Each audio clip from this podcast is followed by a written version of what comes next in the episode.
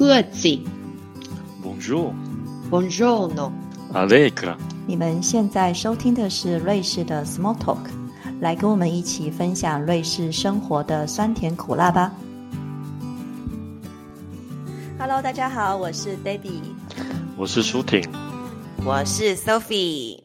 许多人对移民欧陆，不管是进修、工作还是结婚，都有一点点却步，因为在每个欧陆国家都有自己的语言，偏偏没有半个国家的官方语言是英文。大部分的人在学校的时候已经被英文整得要死要活了，就不太有动力再学习另外一个新的欧洲语言。所以这一集我们想来分享自己在欧陆学习语言的经验。一开始的时候，我想要先介绍一下成功学习德文的两个人。我是负面教材，我可以分享失败的经验。好，我们有 Debbie 跟苏婷来。你们一开始的时候，你们会还是大部分的人用英文打天下嘛？你们刚来的时候英文程度，那到现在你们的德文都程度都很好了，你们的英文会是进步的还是退步的呢？我自己刚来的时候，英文就是普普通通。那因为在台湾的时候，口说的机会，就是说英文机会没有很多，所以不是那么的流利。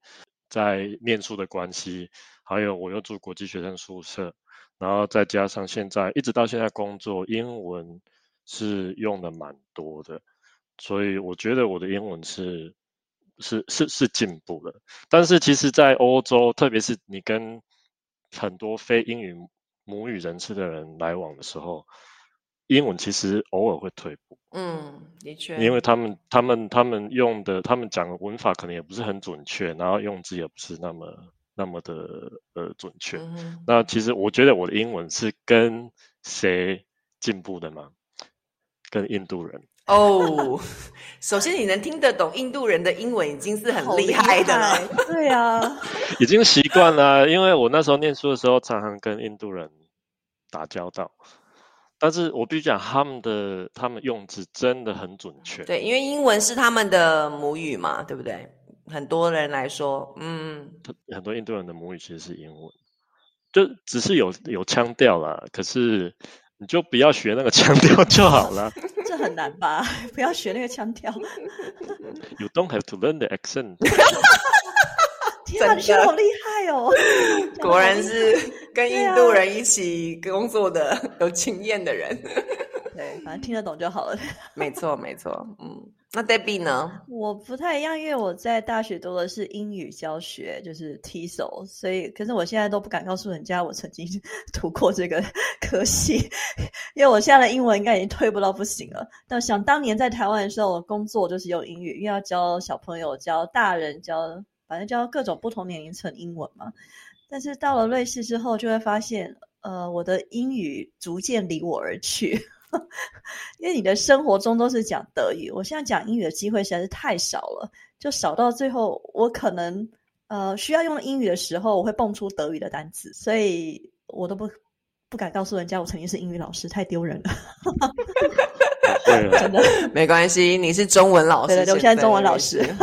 对对对对对。可是 Sophie，因为你之前住在英国嘛，对，那所以你英文其实你英文很好啊。嗯哼，对，英文是我还可以稍微自豪的语言，因为德文我是完全很羞愧。但英文的话，因为我来之后，我先念书嘛，那念书的时候，我的博士班就用英文念的，然后读论文也是用英文写的，然后现在工作也是都是使用英文，所以基本上其实我觉得有时候英文我还会比较容易用英文思考，所以英文来对我来讲的话，其实都一直以来都还维持一个还不错的程度，就是即使在这边生活。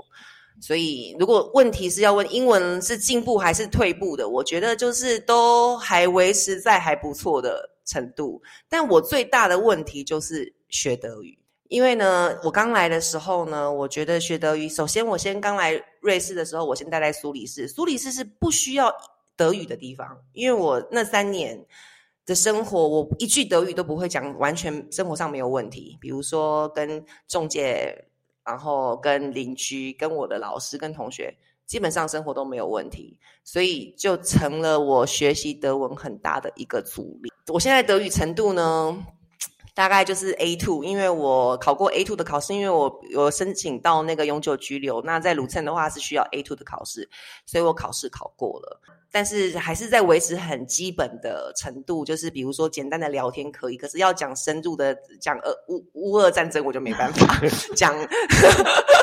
然后要讲说，啊，或者是要工作的程度，我也不够，所以这是我现在遇到的困境。那我知道 Debbie 跟舒婷的德文程度是比较好的。你们刚来的时候会讲德语吗？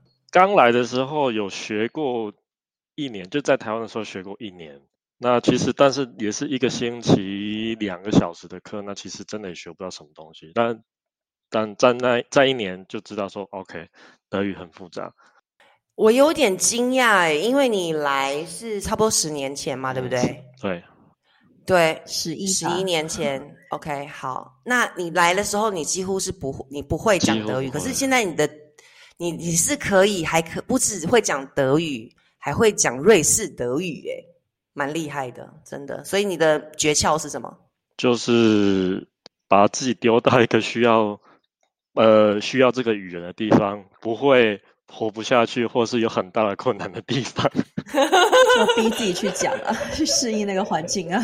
对啊，所以你现在德语程度到哪里？我几年前也是因为永久居留的关系要考试那个德语证明嘛。那我那时候就想说，因为我那时候有考虑要进修，那进修的那个那个学程通常都是德语的，那我就想说他们会不会要求语言能力证明？比如去考一个没什么用的 A two 啊 B one 啊，然后我就去考了 C one。哇，所以你考过了？然后我就我就报名，然后我就买书，我就自己念。超厉害的，考过了。对，舒婷是很有语言天分的，因为她除了德语之外，英文之外，她还会讲其他语言。等下我们会聊到 C one，其实这个程度，有些我们的听众可能还不晓得 C one 的意义是什么。C one 是可以进大学里面。念书的对吗？你要进大学，这个语言你就要至少要有 C one。大学部啦，读学士的话叫 C one，因为硕士是不一定，硕士也很多是用英语读的。对，那但是你要证明你的英文有 C one。嗯嗯嗯，了解。那 Debbie 呢？我那时候在台湾，我在台中嘛，也是下班之后去上那种。德语课就一个星期一次，但是你知道下班之后其实很累了，然后再去去搞那个 d a d d a s 我的妈呀，我根本不记得，就是我到现在都这个星期上完，然后等到下一个星期又再重新开始那种感觉，所以就就上了一年多，我就觉得好像没有什么帮助，反正就到了瑞士之后。真的学语言还是需要有个语言环境。的，你到了这里，你是 intensive，每天都在上课，你把你自己丢到学校里面四五个小时，那种沉浸式学习，然后你一出去就是全部都是讲德语的，就必须要逼着你一定要开口讲。所以我现在的德语程度，我觉得我自自我感觉的话，我的听跟说是 B two 到 C one，我是可以跟。学生讨论俄乌战争的那个水平，厉厉害，那个不止 C one 了吧？没有没有，还是就是可以讨论，但是你到差不多的 B two 到 C one 之间啊。但是读跟写，我真觉得我的读跟写就比较就是可能 B one B two 了。听说读写嘛，他按照这样顺序讲的话，一定是有道理的。学个语言一定是听说先开始嘛，然后读写我们就慢慢来吧。嗯，真的。不过这样子的语言程度还是很厉害的，因为 Debbie 自己经营公司，所以呢，在瑞士经营中文学校，所以他的德语程度是可以跟学生上。但是我的英文就不行了。没关系，你在瑞士，你不需要英文。那你们觉得学习德文当时最大的挑战是什么？或者你现在还是觉得有挑战的语法？嗯。因为那个顺序实在是太奇怪了。你是说为什么呀？你说 the hamburger the pizza 为什么？为什么 hamburger 是男的，是公的，雄性对，然后 pizza 是女的呢？不知道啊，对，那对啊，就是然后桌子跟椅子的性别也不一样，这个我也不懂。就好像他没有一个有有一些像 D 的话，它会后面结尾是一的话。这个可以猜得到是什么啦，但其他很多都是很难猜得到的是什么。我们应该问德语最好的舒婷来着。我觉得我自己觉得抽象的名词的话，其实很好，就是它有迹可循。但是我觉得到现在最难的应该是动物吧。动物为什么？动物动物的性别都不一样啊。哦，对，你看我到现在我我无话可说，因为我到我的程度还没到那里要理解说动物的性别不一样。就因为它那个动物的，比方说狗是阳性，猫是阴性，然后鸡是中性，马也是中性，对啊，反正就是动物的话，真的要死背啊。那我觉得抽象名词还比较好背一点。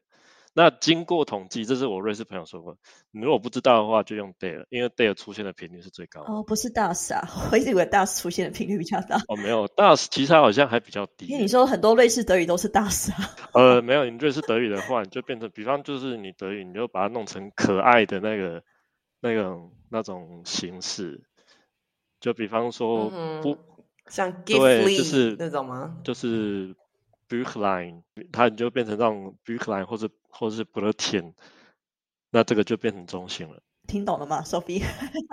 没有，因为我刚刚讲了什么什么什么什么 line 什么什么 hand，、这哦是标准德文。那在瑞士的话就是什么什么对 li，对，不一样。那什嗯么 herz，然后就变成嗯然后那个里结尾的都是中性。？OK，了解。这也就觉得很麻烦。你看，我们明明就是住在德语区，但是我们学的还是瑞士德语。你看对学校学的是标准德语哦，然后从学校出来就发嗯现，哎、我怎么还听不懂瑞士人在讲真什么？的，我觉得这也是我当时对学习非常困难的地方，因为那时候我在学，就是学校里面学习，我是每天去的，就是 intensive，一天两个小时，然后每天去，礼拜一到礼拜五，我在我学了八个月。其实当时我有把 B B one 学完，然后但是我没有马上考试，所以没有考过 B one，所以 B one 会不会考过我也不晓得。当时，那我觉得最困难的就是在课堂上学的跟在路上听到的会不一样，比如说打招呼的方式啊，各种各方面的。然后，对，所以他我觉得他很困难。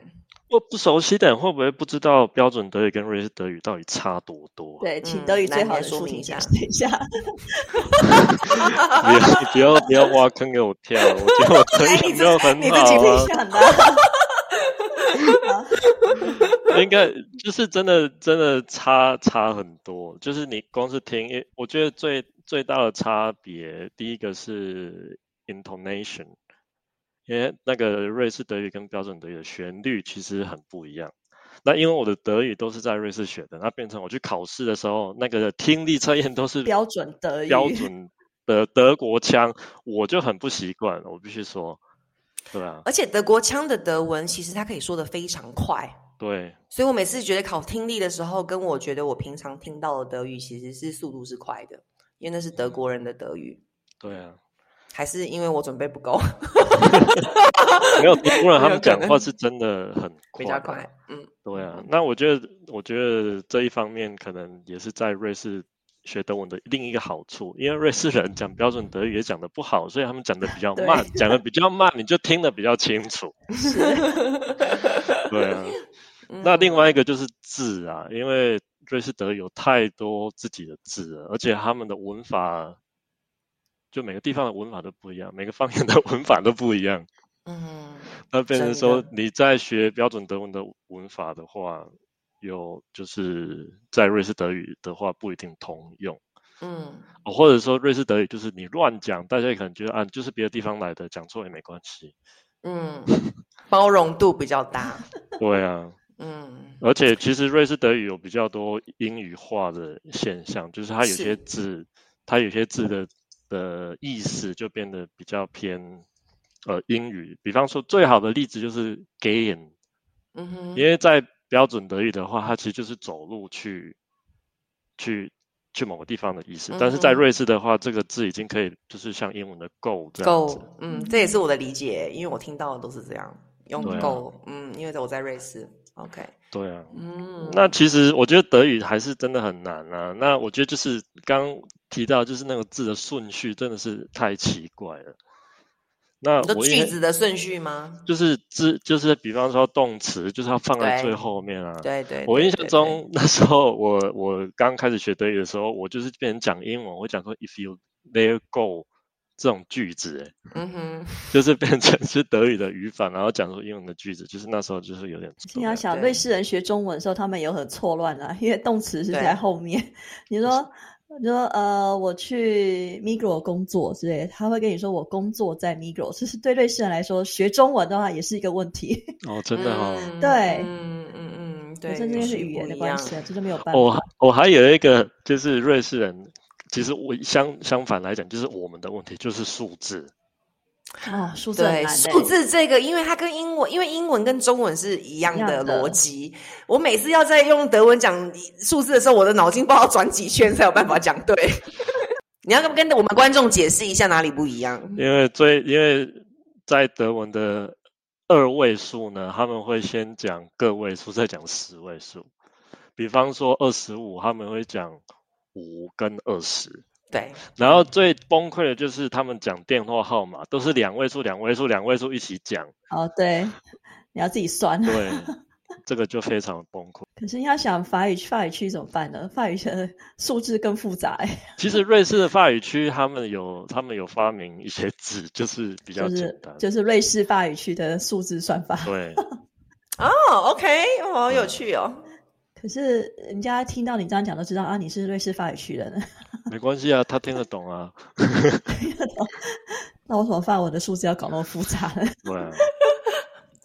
我后来有一个讨价波，因为我其实，比如说平常生活里面，我也是尽量讲德语。比如说，我想要打电话去预约一个，我不知道看医生要预约好了，那你就会遇到说要讲时间哈，要讲电话。那我讲德语的时候，我都还是会，但这不是一个好的那个例子。但是就是说，如果你真的没有办法，怕你讲错的时候造成误会的话，我的数字是一个数字一个数字念。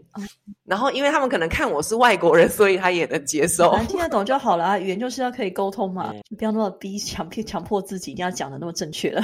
嗯，那你们觉得呢？你们外语的发音跟腔调，你们觉得怎么样可以帮助自己更接近当地人？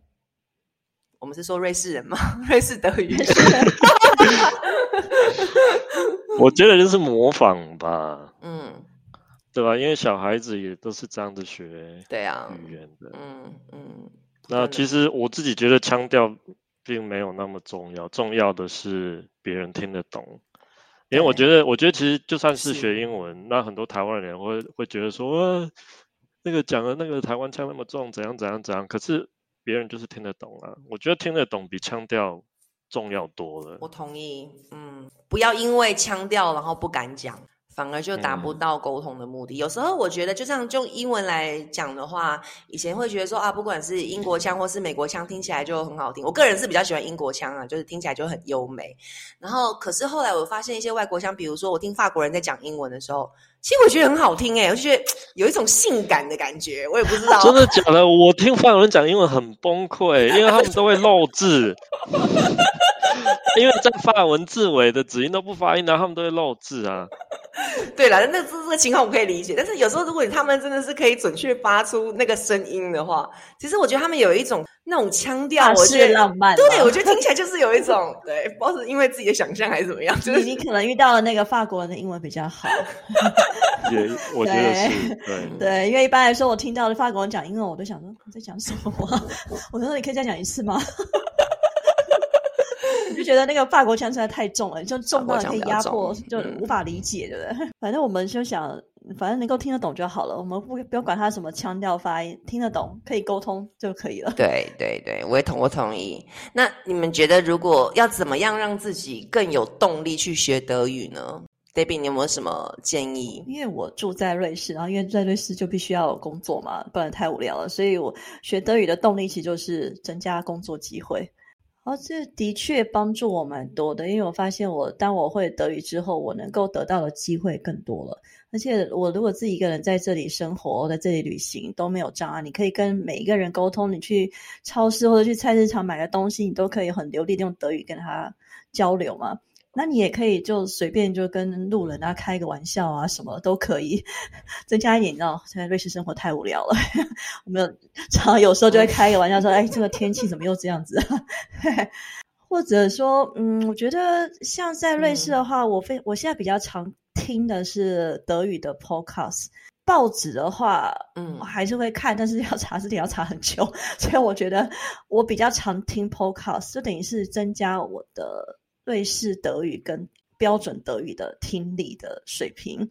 所以我们听了蛮多的 podcast，我可能第一次听不懂，没关系，我再听一次。我觉得这听力听这些 podcast 对我来说帮助很大，我觉得我对德语的语感会更好了。那你 podcast 是听瑞士的德语的，还是德国的德语的？哎，我都有哎，我听的是呃那个瑞士电视台吧 s c h w e i z e f e n s e 我先看一下。对，然后我还有听一个瑞士德语的，是叫什么啊？Espresso，这是 S F F 的一，它。Espresso，它这个是瑞士德语的，它大概每一次大概十到十五分钟而已，就在我还没有崩溃之前 就结束了。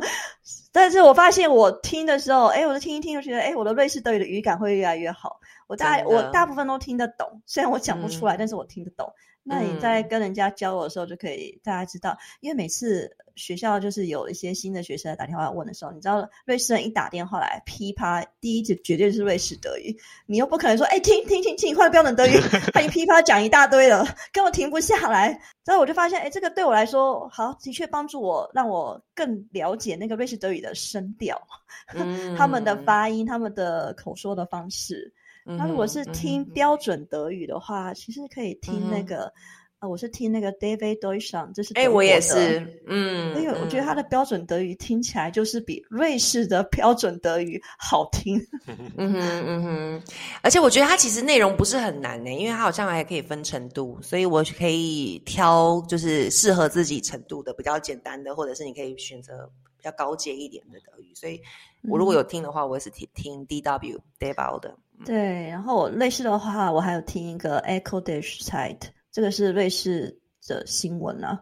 嗯哼，但是它比较长，所以有通常要分好几段才能够听。它其实就是新闻报道录成 Podcast 的，我觉得。对，我自己是很喜欢听 NTT 的 Podcast，因为它每那个太难了。哎，其实其实其实每个人听到 NTT 就觉得很难，它的报纸是真的很难，可是它的 Podcast 其实没有那么难。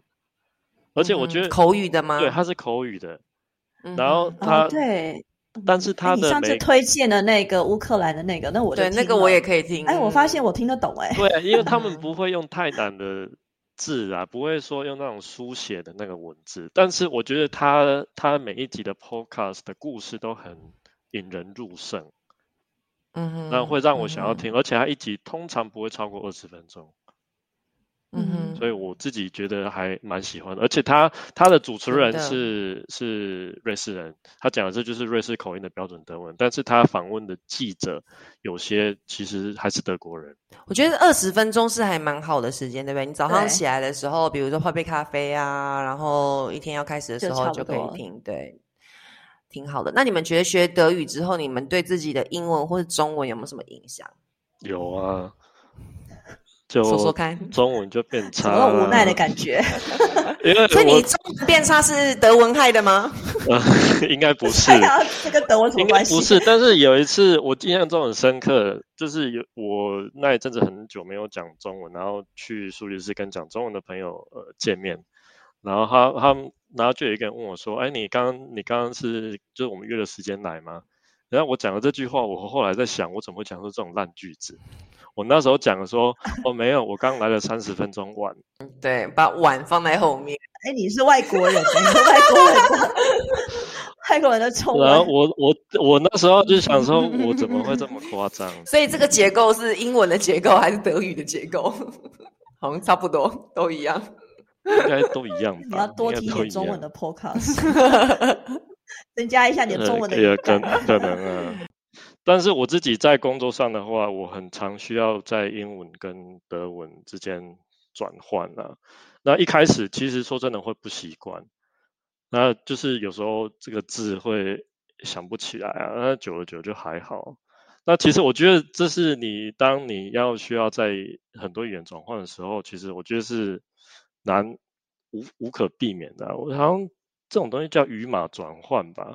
我们听说那谁是语码转换的博士？就是就是我，你的博士论文呢？就是语码转换。是啊，所以 舒婷，而且你知道语码转换通常都发生在就是你的语言能力基本上你转换的那个语言的语言能力都是非常高的状况下才会出现语码转换，所以就表示舒婷的德文非常好。而且已经要凌驾中文了吗？不知道啊，希望不要啊，所以才来这边录录 podcast。对对对，录 podcast 就是防止苏婷的中文继续退步。真的啊，那 Debbie，你有感觉吗？你觉得你学了德文之外，之后对你的中文、英文有什么影响？英文比较就是比较严重一点。我刚刚一开始就讲，因为我英文真的忘的差不多，因为我现在的工作也大部分是德语跟中文。所以德语跟中文至少还可以保持在一定的水平，英文就直接就是放牛吃草了，算了。然后现在只有去出国旅行的时候会用到这个语言，其他时间好像真的不太会用到。那如果我要问我同样的问题的话，基本上我的德语并没有造成我的英文跟中文有什么影响。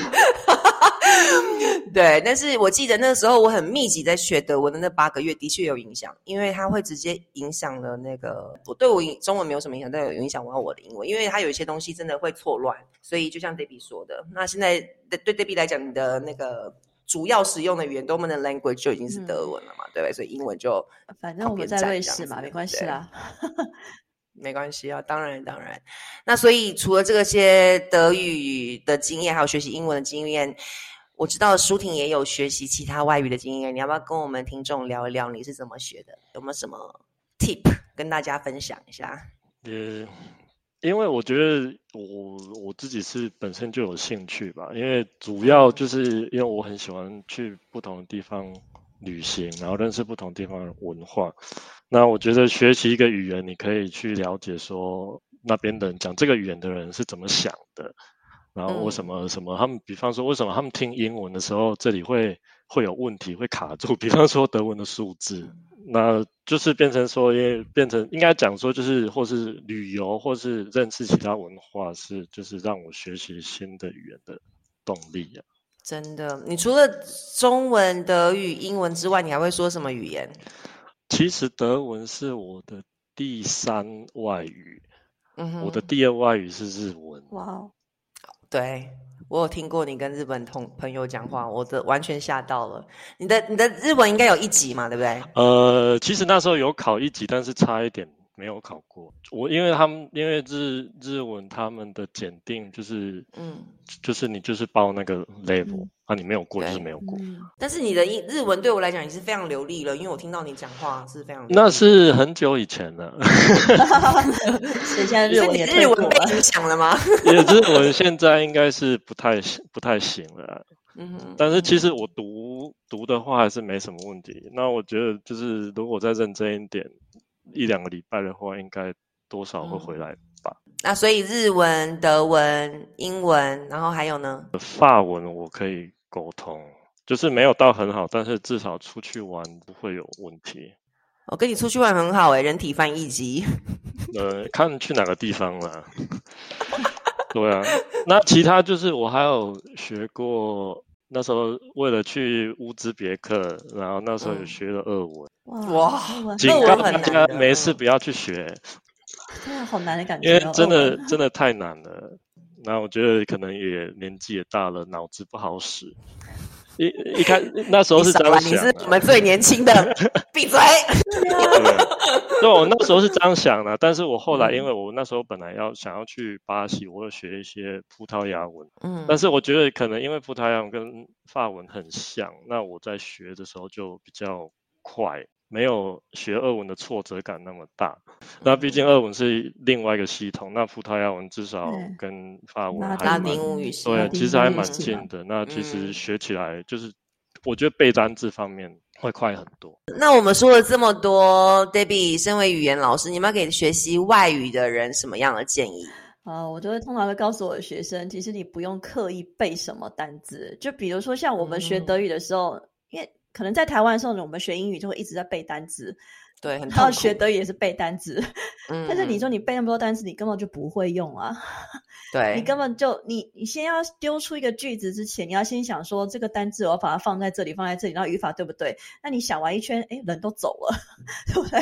嗯，想跟你说话的人已经走，那你太慢了。所以其实你不用特意去背什么，然后你只要想办法让你自己能够开口说话。对，然后你不要想说啊，我这个语法不对，我不敢讲，那怎么办？没关系啊，你就讲出来呀，反正都听得懂啊。你只要你愿意开口，你才能够进步。哦，开口第一步就对了，对要要有勇气说出来要有勇。气是真的，因为小时候我们嗯那时候在台湾学英文的时候，都是因为考试而学，那时候学真的是非常的痛苦，然后也讲不太出来。但是如果你现在，反正我们现在已经过那个年纪了，可以尽量让语言学习变成一件有趣的事情，这样你嗯才会嗯能够动力继续学下去。所以第一步，脸皮要够厚。对，对，我觉得我们还是很倾向不敢犯错，然后怕对，呃尴尬丢脸。对啊那是我们的文化可是我觉得真的还是要勇敢去讲。那关于背单词的话，我觉得我可以分享，就是说想办法，就是让你背着这个单词有情境，比方说一个笑话，还是什么。因为我我就听到很多那种别人出糗，就是因为单字，比方说还是动词变化变错的那个笑话。那我听到别人出糗的，我就会记起来，然后就是警惕自己不要犯这个这个错误嘛。嗯，因为我我就可以。对啊，我可以我可以跟你们讲几个笑话，那比方说那嗯个射 shoot 这个那个德文是嗯 schießen 嘛，但是它的动词规呃动词变化不规则。那我同朋友就他他动词变化应该是 geschossen，但是我朋友他就变出，他变成 geschießen，呃，嗯，就是拉屎有意思吗？就是拉屎。哦，原来你的情境是这个意思，对，是就是类似这种、哦这种东西，记得就是住啦就是说听这种笑话，你就不会忘记说牺牲他那个他动词变化不是个牺牲，那一次还背两个字多好哦。真的耶，真的耶。不过这点我倒是可以分享，就是可能不是德语，但是从英文的学习的话，我觉得刚刚的情境，我觉得舒婷的那个方法很好。然后我觉得还有另外一个也是像情境，比如说像以前我们都会很刻意的背单词，但是我觉得你其实你东你同样的字多看几次，然后有前后文，以后你就会记住了，就是不用刻意去背。比如说你看报纸啊，或者你多听啊，多听几次，其实它就会直接在你的脑里面。嗯，对，是要建立我们的语感啊，多听一点 podcast。对，没错。对啊，我觉得语感也是很重要，就是不要错试着每次都要从中文翻译，对，就试着从那个语言的思考逻辑去、嗯去想，嗯哼所以才会变成说我刚来了三十分钟晚这样。嗯哼，对，很好的例子，真的。对啊。对啊，那除了这个之外呢，我们要不要给什么我们的听众什么样的建议？就持之以恒喽。大家嗯加油！加油！对对啊，我们一起加油，学习德语。对，学德语，然后在法语区都要学法语，意大利区就学意大利语吧。因为反正我们都要在这个国家定居了，我们还是要学习一下当地的语言，让我们更加融入这个社会嘛。没错啊，因为学习新的外语本来就不是一件简单的事啊，特别是跟我们母语有这么大差异的语系啊。的确是，对啊，那最后也是希望大家在学习的时候可以持之以恒，保持耐心，一步一步慢慢来。那相信总有一天也可以变得很流利。那祝学习外语的大家也有成功的结果哦。你有学习外语的经验，还是有好方法呢？欢迎在留言处跟我们分享哦。如果你喜欢我们的节目，欢迎推荐给你的朋友们，还有按订阅跟分享。今天的节目就到这边，谢谢大家的收听，我们下集见，拜拜拜拜拜。舒婷说的很流利哦。